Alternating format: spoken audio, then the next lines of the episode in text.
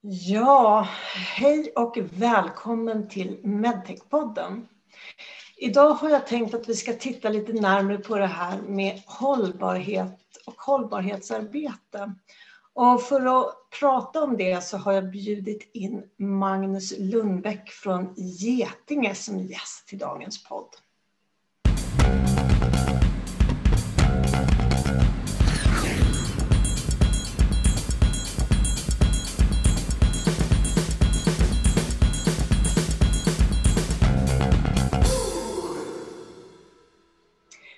Hejsan Magnus, jätteroligt att ha dig här.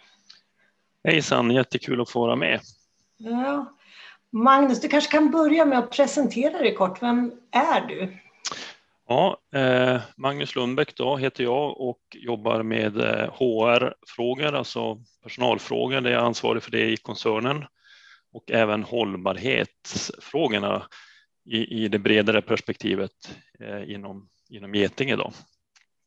Ja, det är jätteintressant eh, det här med hållbarhetsfrågorna eh, inom företaget. Eh, jag tror att många av våra lyssnare kan fundera lite kring vad det är vi egentligen pratar om när vi pratar hållbarhet. Mm. Och det gjorde ju jag också, men vilken är din bild? Vad är det vi vad är det vi eh, egentligen pratar om när vi pratar hållbarhet? Ja, den som det visste höll jag på att säga, för det finns hållbarhet idag betyder väldigt, väldigt mycket och hållbarhet som område har också förändrats över åren. Jag började jobba med det här för 15 år sedan när jag kom från, från eh, bilindustrin där jag var många år och jobbade med olika frågor, tekniska frågor och, och eh, organisationsfrågor. Då. Och eh, på den tiden så pratade man hållbarhet, då var det miljö i princip uteslutande. Eh, det var hur man jobbar med ekodesign och livscykelanalys och, och utsläpp eh, av, av, miljöfarliga ämnen och andra, andra frågor in, inom miljöområdet. Eh, sen har det här ändrats över tid och man kan väl säga att det började bli hållbarhet, det var miljö. Sen kom CSR in som begrepp, Corporate Social Responsibility, och, då blev det liksom ett, nästan till ett litet modeuttryck. Eh, man pratar om, om CSR och sen blev det efter det så gick det över igen till hållbarhet, men då blev hållbarhet större så att det breddade sig. Så idag finns det ingen riktigt bra definition vad hållbarhet är. Utan en del pratar hållbarhet, då pratar de om CSR, alltså miljöfrågor. En del pratar hållbarhet i ett bredare liksom kontext, liksom hållbart samhälle och vad innebär det då för att, för att vara liksom, liksom i, i, både för individen och för samhället och för företagen. Och då kommer det in områden som, som etik, eh, eh, ledarskap, anställda, eh, kvalitetsfrågor så att säga, så att det kvaliteten i produkterna är hög som gör att, att det liksom blir mindre miljöbelastning indirekt på grund av det då, att, att de, de kan användas länge. Det är inte slit och släng har vi hört tidigare, det pratar man ju om. Um, och, och det, så det finns många dimensioner på hållbarhet och det finns ingen gängse de, definition så att för er som lyssnar och sitter eh, och lyssnar på det här och tänker att vad, vad betyder hållbarhet idag? Det, det, finns ingen gemensam definition utan det, det, det cirkulerar olika definitioner vad hållbarhet faktiskt är. Så att jag tror att alla, alla företag har sin egen definition och, och, och äm, även, även myndigheter och sina delar och då kommer ju Ehm, EU in med lagstiftning runt området och belyser vissa frågor och FN har sina, sina mål då, som de jobbar med som, som de flesta företag då, jobbar med på ett eller annat sätt. Så, så det är ett ganska stort och ganska komplicerat område så säga, som spänner över väldigt många olika eh, områden. Då.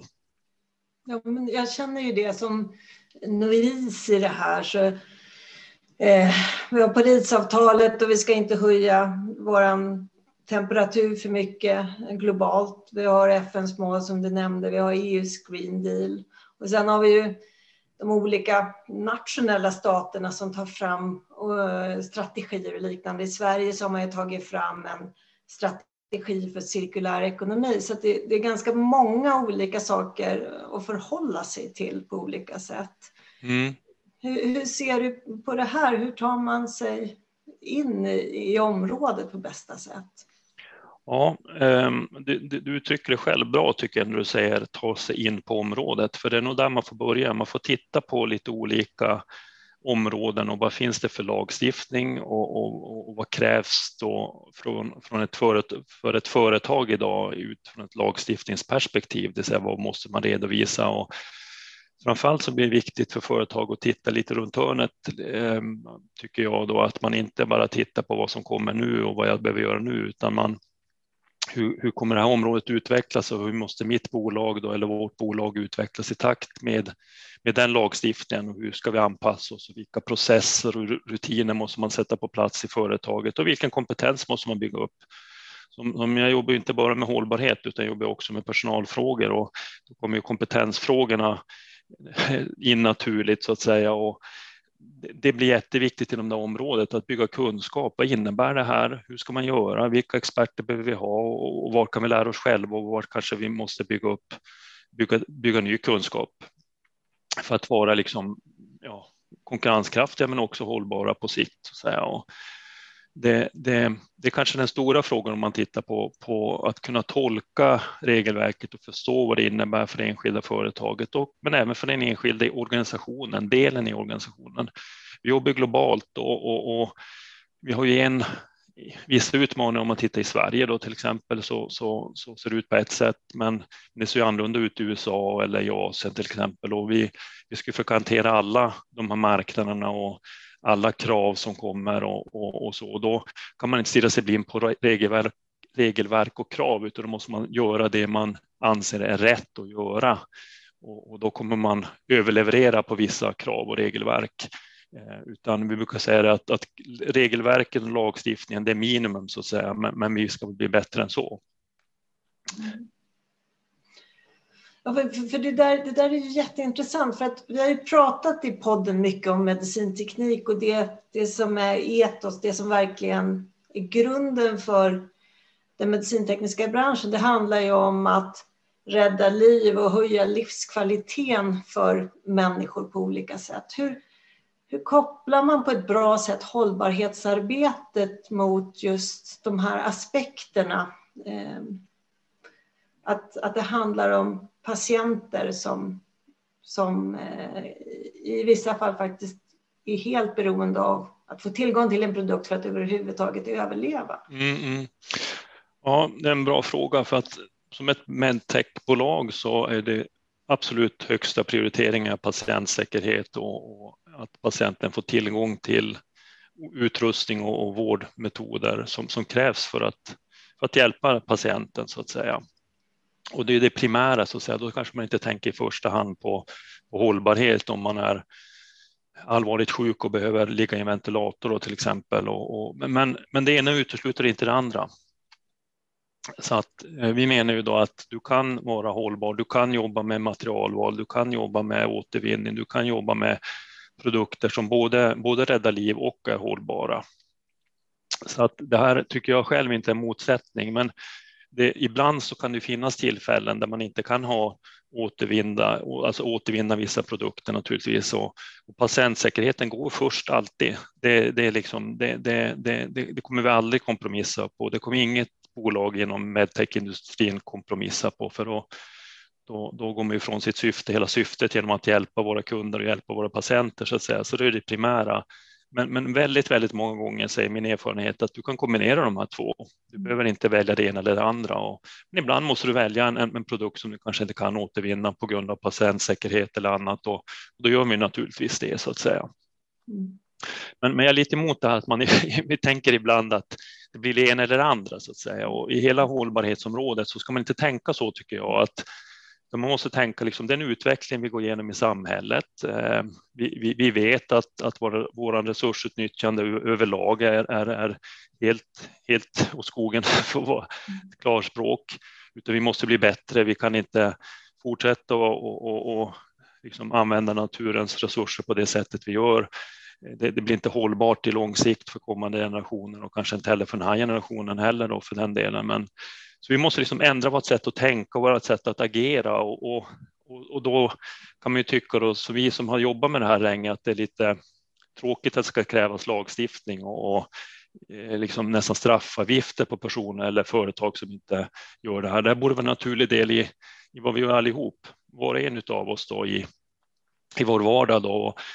Tidigare så pratade man mycket om vilka intressenter har ett bolag och då pratar man ju mycket om aktieägarna och ägarna i bolaget är intressenter. Men idag är ju liksom, man pratar om det stakeholder analysis och eh, vem, vem är intressenter idag? Det är ju också de anställda och det är kunder och det är kundernas kunder så att säga. Så alla är ju liksom intressenter så att och, och, och de kunder, varken våra kunder eller våra kunders kunder kommer acceptera att, att vi har produkter som inte är framtagna på ett riktigt sätt, att vi inte optimerar resursutnyttjande till exempel. Och våra produkter då, som vi har, de förbrukar mindre vatten och, och det kan man tycka det är inget problem här i Sverige, men i vissa länder är det ett jätteproblem. Eh, vattentillgång är viktig och den är en, liksom en begränsad resurs. Så att för oss blir det jätteviktigt att jobba med det.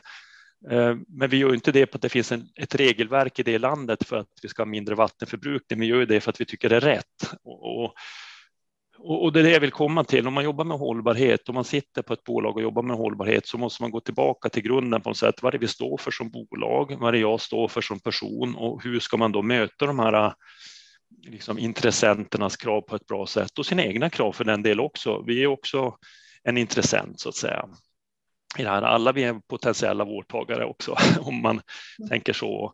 Men, men, men, men, men så man måste gå lite djupare tycker jag att, att, och tänka lite mer på, på, på de små saker man gör. Det handlar inte om att göra de här stora sakerna rätt och de här stora jättefrågorna, utan det handlar om att göra de små sakerna rätt och, och göra, göra lite bättre hela tiden.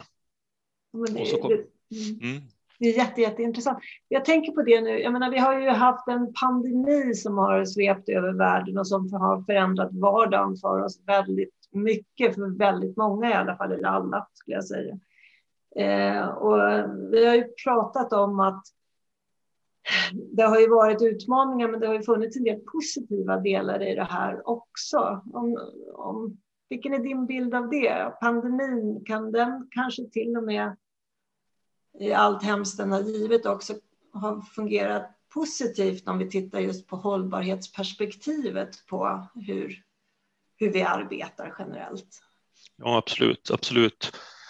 Ehm, och, och, då är vi inte unika. Jag tror alla, alla oss som har jobbat på så kallade traditionella kontorsjobb eller inte inom produktion har, har ju blivit påverkade i allra högsta grad av det här. Många av våra medarbetare jobbar i produktion ska man säga och de har ju de har ju varit i produktion och har inte sett så jättestor skillnad i för det här och har gjort ett fantastiskt jobb att hålla igång produktionen så att produkterna kunde nå våra kunder. Då.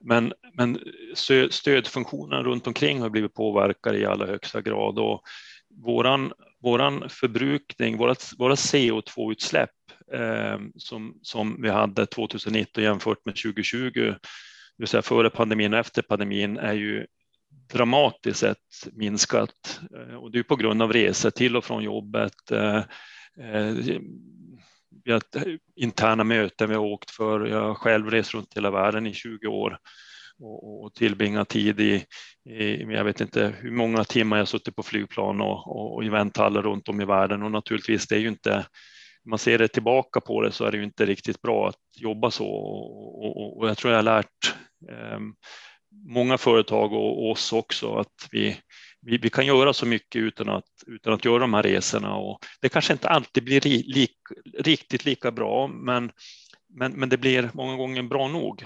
Mm.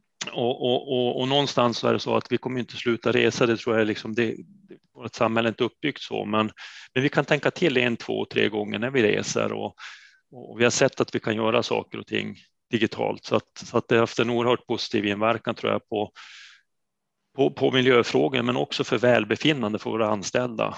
Ehm, du, du, det är som sagt, de som reser mycket, det, det, är en, det, är en, det är en hög belastning. Det kanske var kul när man var 25 år och, och började jobba och, och åka ut och resa lite grann, men, men för de allra flesta så, så är det någonting som sliter ganska mycket på, på, på individen så att säga. Så det har haft en väldigt positiv inverkan på, på både välbefinnande på det sättet, men å andra sidan välbefinnande i en pandemi är väl relativt det, det, det är så speciell situation för oss så att säga. Så att, men jag tror att det som vi hamnar om man tittar på hållbarhet, om man tittar på längre sikt, så att säga, nu är vi inne i en pandemi, nu kan, nu kan vi inte välja om vi ska jobba eller inte jobba, utan det är regelverk som styr det, myndigheter som styr det. Vi måste hålla oss friska, vi måste säkerställa att, att vår personal är friska eh, och göra allt vi kan för det. Men sen så kommer ju vaccin komma. Det I vissa länder börjar ju vaccineringen bli liksom rätt inte färdig höll jag på att säga, men den har gått, kommit rätt långt, till exempel USA och Israel och andra länder som har kommit väldigt långt.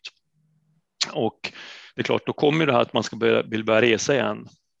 Eh, då vill man börja träffas igen. Det ligger i vår natur att träffas och det där, det där jag tror vi som företag och så många företag måste tänka till. Och för, för, om vi inte tänker till, om vi inte begränsar det här så kommer vi gå tillbaka hur vi är vana att göra saker och ting. För har vi gjort saker och ting i, i 30 år så, så kommer inte ett års pandemi ändra det i grunden, utan, utan här måste man hjälpa till och då tror jag den liksom, en drivande kraft i det måste, kan vara att titta på hållbarhetsfrågorna och liksom få, få de anställda att tänka, är det hållbart att göra det här? Är det liksom långsiktigt bra för miljön och vårt samhälle om vi reser på det här sättet? Och, och som arbetsgivare också vara tydlig med att säga att vi, vi förväntar oss inte det, utan snarare tvärtom. Vi förväntar oss att ni kan göra jobbet digitalt som vi gör idag. Vi sitter och gör den här podden på på, på, två ställen. Vi hade antagligen mötts, mötts i en studio och suttit och gjort den här och vi hade haft en resa till och från varandra då under före pandemin så att säga och det går lika bra att göra det så här. Det kanske inte är riktigt lika bra. Vi skulle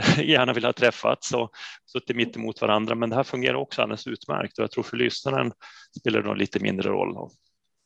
Och det är liksom det man får tänka. Kunden som tar emot det här, vad, vad, vad, vad, vad gagnar dem och vad är bäst för kunden så att säga. Det är hela tiden där man måste börja. Ja, precis, att vara lite mer kritisk och ifrågasätta var skapar man tillräckligt mycket värde för den resursanvändning som man har, både i tid och i till exempel CO2-utsläpp. Mm. Det, mm. det, är väldigt relevant och intressant. Om man tittar på Getingen nu då, om, om du skulle beskriva, du har ju pratat ganska mycket om det, men Getingens hållbarhetsarbete, vad är det egentligen? Mm. Ja, det, det, kan man säga, i vårt hållbarhetsarbete har vi har delat upp det. Som jag sa när jag började då så hade vi eh, hållbarhet var miljö i princip i början och sen har man breddat det. Så idag har vi fyra olika områden vi tittar på när vi säger hållbarhet. Vi pratar om de anställda, passionerade anställda, där har man eh, alltså engagemang och hur vi arbetar tillsammans, hur vi lär oss saker och ting. Och så har vi då eh, arbetsetik och ansvarsfullt ledarskap som är en stor, stor del, där det andra benet. Tredje benet är då eh, CSR. Där har du miljöfrågorna och hälsofrågorna och den typen av frågor, hur vi integrerar oss själva i samhället. Och sen har vi fjärde benet som är kultur, då, våran, eh, alltså kvalitetskultur. Då. Så att fyra delar, anställda, etik och ledarskap, CSR och kultur. Det är vår definition på, på hållbarhet som vi har valt, ska jag mm. säga då, i, hos oss. Uh, och sen, sen, sen alla de här områdena då har vi en struktur runt så vi, vi auditerar det här, vi auditerar våra, ah, våra, våra processer, våra, våra mätetal så att säga, så vi, vi, vi följer vår utveckling inom viktiga områden och um, så, så, att vi, vi kan sätta upp mål, löpande mål och vi har satt ett ganska aggressivt mål att vara CO2-neutrala till 2025. Och um, det, det är ett mål som vi har satt upp nu och det, det kan lätt bli när man sätter ambitiösa mål, det blir någonting som blir liksom eh, det, det, det du bara fokuserar på. Men, men det jag försöker säga då, det är en, det är en väg, alltså den resa vi är på väg gör nu här och det här är ett sätt att kolla av hur långt har vi kommit inom det området. Men det är så mycket annat som är viktigt, som du nämnde tidigare, återvinning och, och recycling och, och de här områdena som, som, som blir viktiga så att säga att vi, vi, vi använder inte mer resurser än vi behöver. Då. Så att, så att det, vi har fyra ben som vi står på i hållbarhetsarbete och så har vi då satt en, en resa eller en, en, en, en antal aktiviteter hur vi ska nå de här målen då inom olika områden. Då. Och, och då har man lite olika steg vi går igenom där så att det, det är ett, ett helt program runt det här så att säga. Men, men men målen återigen, målen är ett sätt att kolla av att vi är på väg åt rätt håll. Det är inte ett sätt att, att liksom nå någonting som vi är färdig, för det här blir man aldrig färdig med. Så att det, det är hela tiden nya mål och, och höja ambitionsnivån och se vad vi kan göra, hur vi ska kunna optimera vårt arbete. Det blir det, det, blir det viktiga. Det blir viktiga. Det låter ju eh, väldigt imponerande men också ganska svårt. Om jag som medtech-företag sitter och lyssnar på det här och känner att jag vill och jag förstår också att jag kanske till och med måste börja jobba mer fokuserat med hållbarhetsfrågorna. Mm. Var ska jag börja då? Mm. Eh, ja, jag skulle nog börja med att titta ordentligt på, på våra, våra eh, alltså intressenter, intressentanalysen. Eh, det är ett bra ställe att börja på och, och den, det är ingenting man gör en gång utan man tittar, den ändras hela tiden. Och intressenter igen, det är anställda, det är ägare, det är myndigheter, det är samhälle och titta vad har de för krav på oss och vad, vad, vad vill de göra? Och sen när man har den bilden klar för sig, då skulle jag titta på vad vill vi göra som bolag? Vad, vad, vad, vad vill vi stå för? Och man måste börja där. Man måste ha en klar bild på att det här är det bolag. Det här vill vi stå för. Det här vill vi göra. Det här är viktigt för oss och inte börja titta på lagstiftning och möta lagstiftning och den delen. Den kommer i nästa steg. Så, så första steget är alltså att titta då på, på intressenterna, titta på vad man själv vill och så sätta sig i en ordentlig diskussion och säga då vad är vår ambitionsnivå här? Eh, och, och, jag tror här behöver man inte vara, men vi har jobbat med det här länge, vi har jobbat med det många, många år och vi, vi, kan, vi kan ha väldigt ambitiösa mål. Vi har en struktur på plats, vi har processer, vi har kompetenser, vi jobbar med det här och vi vet hur vi ska gå tillväga så att säga. Men det, det har tagit några år att bygga upp det och man gör inte det en handvändning om man ska börja så att säga. Så att, och risken är då, tror jag, stor att man hoppar på lagstiftningen för fort. Ehm, sen måste man naturligtvis titta på lagstiftningen, för den måste vi alla följa så att säga. Men, men det, det, kommer i steg två så att säga. Den kommer komma automatiskt ehm, när du har gjort den första delen så att säga. Då kommer du, nu satt dina aktiviteter på plats så att säga. Då kan du bara mäta utifrån den, den perspektiv, det perspektivet. Då. Ja, det, det, det, är intressant det du säger, för du beskriver verkligen det här som ett snarare ett kulturarbete, att bygga kultur i företaget när du pratar. Mm. Det är så man ska se på hållbarhet, eller?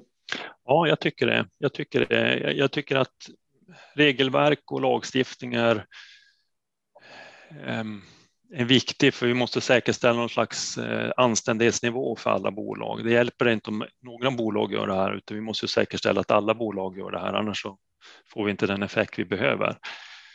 Ehm, så att då, så jag förstår att den behövs då, ehm, men, men om man ska få om man ska vara långsiktig och skapa ett långsiktigt, håll, håll, ett långsiktigt hållbart bolag så måste man jobba med, med kulturfrågan. Det är det det handlar om det här. Det handlar om att eh, ja, till exempel vi, vi hade ett, vi hade plastbestick på en, en av våra fabriker i USA och och det tog vi bort då eh, och skulle ändra för det är inte så bra då kanske ha plast, plastbestick och glas och koppar och, och så där. Och, och, det var ett rätt högt motstånd mot det initialt. De tyckte som att det, men det har vi alltid haft. Liksom. Men, men stoltheten sen när de förstod varför vi gjorde det och hur, att det blev bättre och, och förstod den här, den här konsekvensen av alltså varför så, så har det gått ifrån att bli någonting som har varit ett problem till någonting man är stolt över. Liksom att man, man sorterar avfall, man, man slänger plast där om man nu råkar ha plast, vilket vi försöker undvika då. Men man, man, man använder det här, det blir ett sätt att vara och då behöver jag inte ha ett regelverk som styr det här som bolag. Så, så det, är en, det är en sak som är jätteviktig. Kulturfrågan som du säger är jätte, jätteviktig och för min erfarenhet säger åt mig att den, har du inte den med dig så, så blir det inte bra. Eh, sen den andra delen som också är oerhört viktigt är liksom kompetensen för att göra det här så att man börjar på rätt område och man börjar dra i rätt eh, liksom snöre så att säga. Man, företaget, för du kan lätt gå fel här och det är liksom en, en oas av, av aktiviteter. Du kan vara hur många människor som helst och eh, som jobbar med de här frågorna. Du måste jobba med de frågor som, som är viktiga för er som bolag. Då. Och då måste man ha medarbetare som har, har kompetens att göra bedömningen och, och göra rätt saker så att säga, så vi, får, så vi gör saker i rätt ordning. Annars är risken att man går tillbaka till exempel. Så att bör man fokusera ett område och slära om med, med eh, eh stake, alltså intressentanalysen så, så kanske man får gå tillbaka och göra om så att säga. Det är viktigt att ha de här sakerna klara och göra dem i rätt ordning så, så man inte får, får göra om saker igen och dubblera jobb och, och, och så.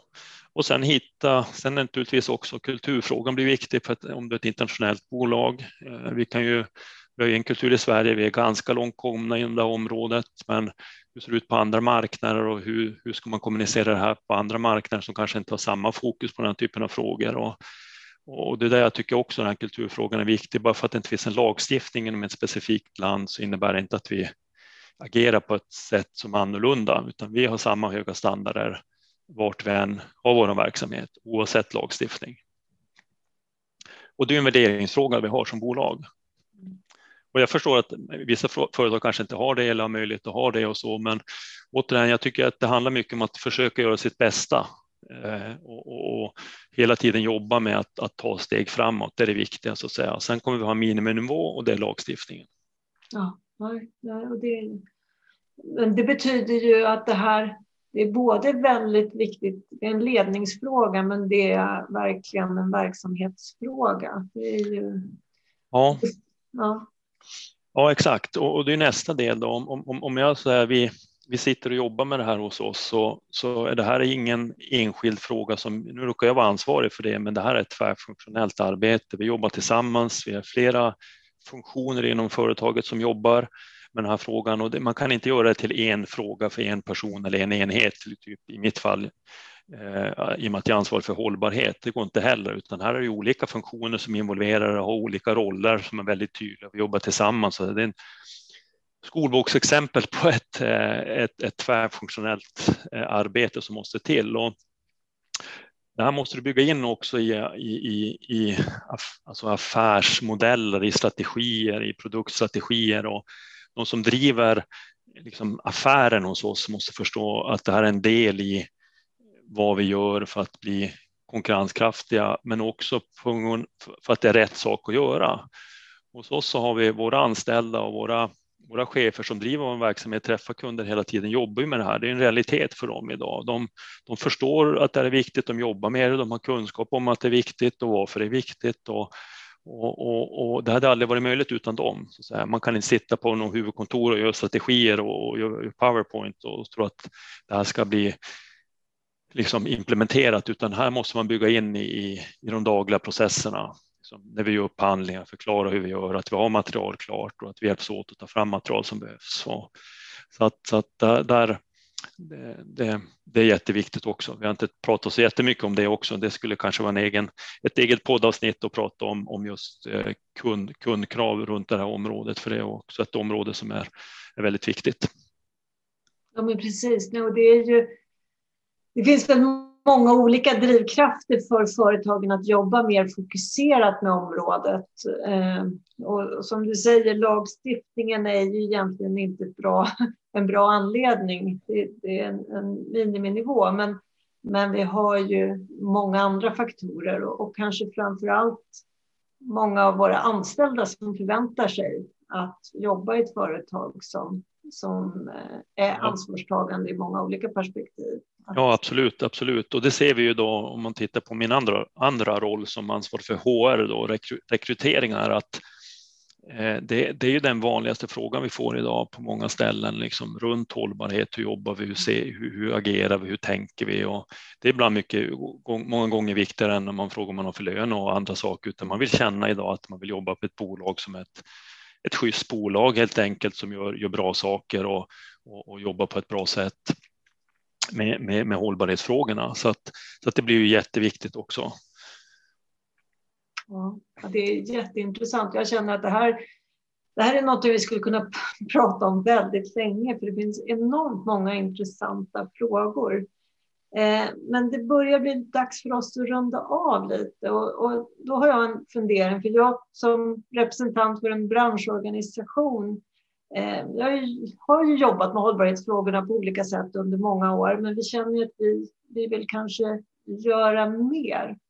Och då undrar jag, vad ser du som medlem och som företag? Vad skulle du vilja att vi som branschorganisation kanske gör inom mm. det här området? Mm.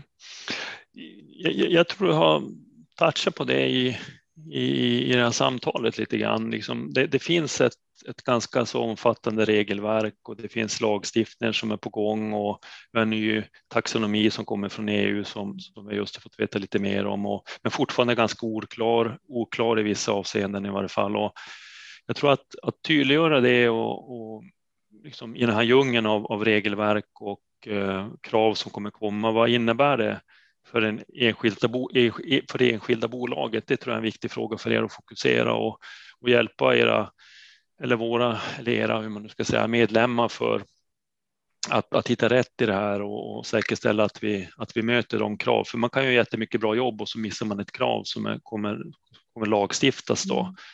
Eh, och det är ju tråkigt då, så att säga på grund av att man kanske inte har vetat att den har kommit eller man vet inte omfattningen att det kommer. Så att jag tror hela det, det som, som branschorganisation så blir en viktig del att, att reda ut strukturer och, och regelverk som kommer. Och, det är ju er roll lite grann tycker jag och det är det vi har mycket nytta av, av när vi jobbar tillsammans med er och, och, och kunna få, få hjälp med det också. Så att det, det är ett område som jag tror framför allt primärt skulle fokuseras. Och sen titta lite grann också, återigen, jag kommer tillbaka till det hela tiden, titta lite runt hörnet. Mm. mm det är lagstiftning som kommer nu, liksom taxonomin kommer först, det är lagstiftning, sen kommer det komma revisionskrav på det. Det är inte helt otroligt att tro att det kommer komma skatter sen på det, på höga koldioxidutsläpp till exempel. Och kommer det skatter på höga koldioxidutsläpp så, så, så, så um, är det viktigt att vara redo, på det, redo för det som bolag. Då. För det kommer troligtvis komma på samma sätt som det skatter på bilar idag som släpper ut mycket koldioxid. Så, så är det väldigt svårt att säga att det inte kommer komma liknande lagstiftning på företag. Då. Mm. Så att, eh, och, och, då är vi som i svensk näringsliv, om man tittar på det svenska perspektivet, så, så kan vi skapa en konkurrenskraft. Vi kan vara lite före här, vi kan vara lite proaktiva och det är det jag menar med att titta runt hörnet. Vi ska inte bara liksom vänta på någonting som ska komma, utan vad är nästa steg som kommer ske och hur ska vi möta det? Hur ska vi aktivt jobba för att att möta de, de kraven och förstärka vår konkurrenskraft. Ja, men precis. Nej, och jag ser ju det att det är oerhört viktigt för, eh, för hela vår bransch att vara med och driva de här frågorna. Det är en, en framtidsfråga för naturligtvis för företag, men för oss som bransch också. Så, mm, mm, absolut. Ja.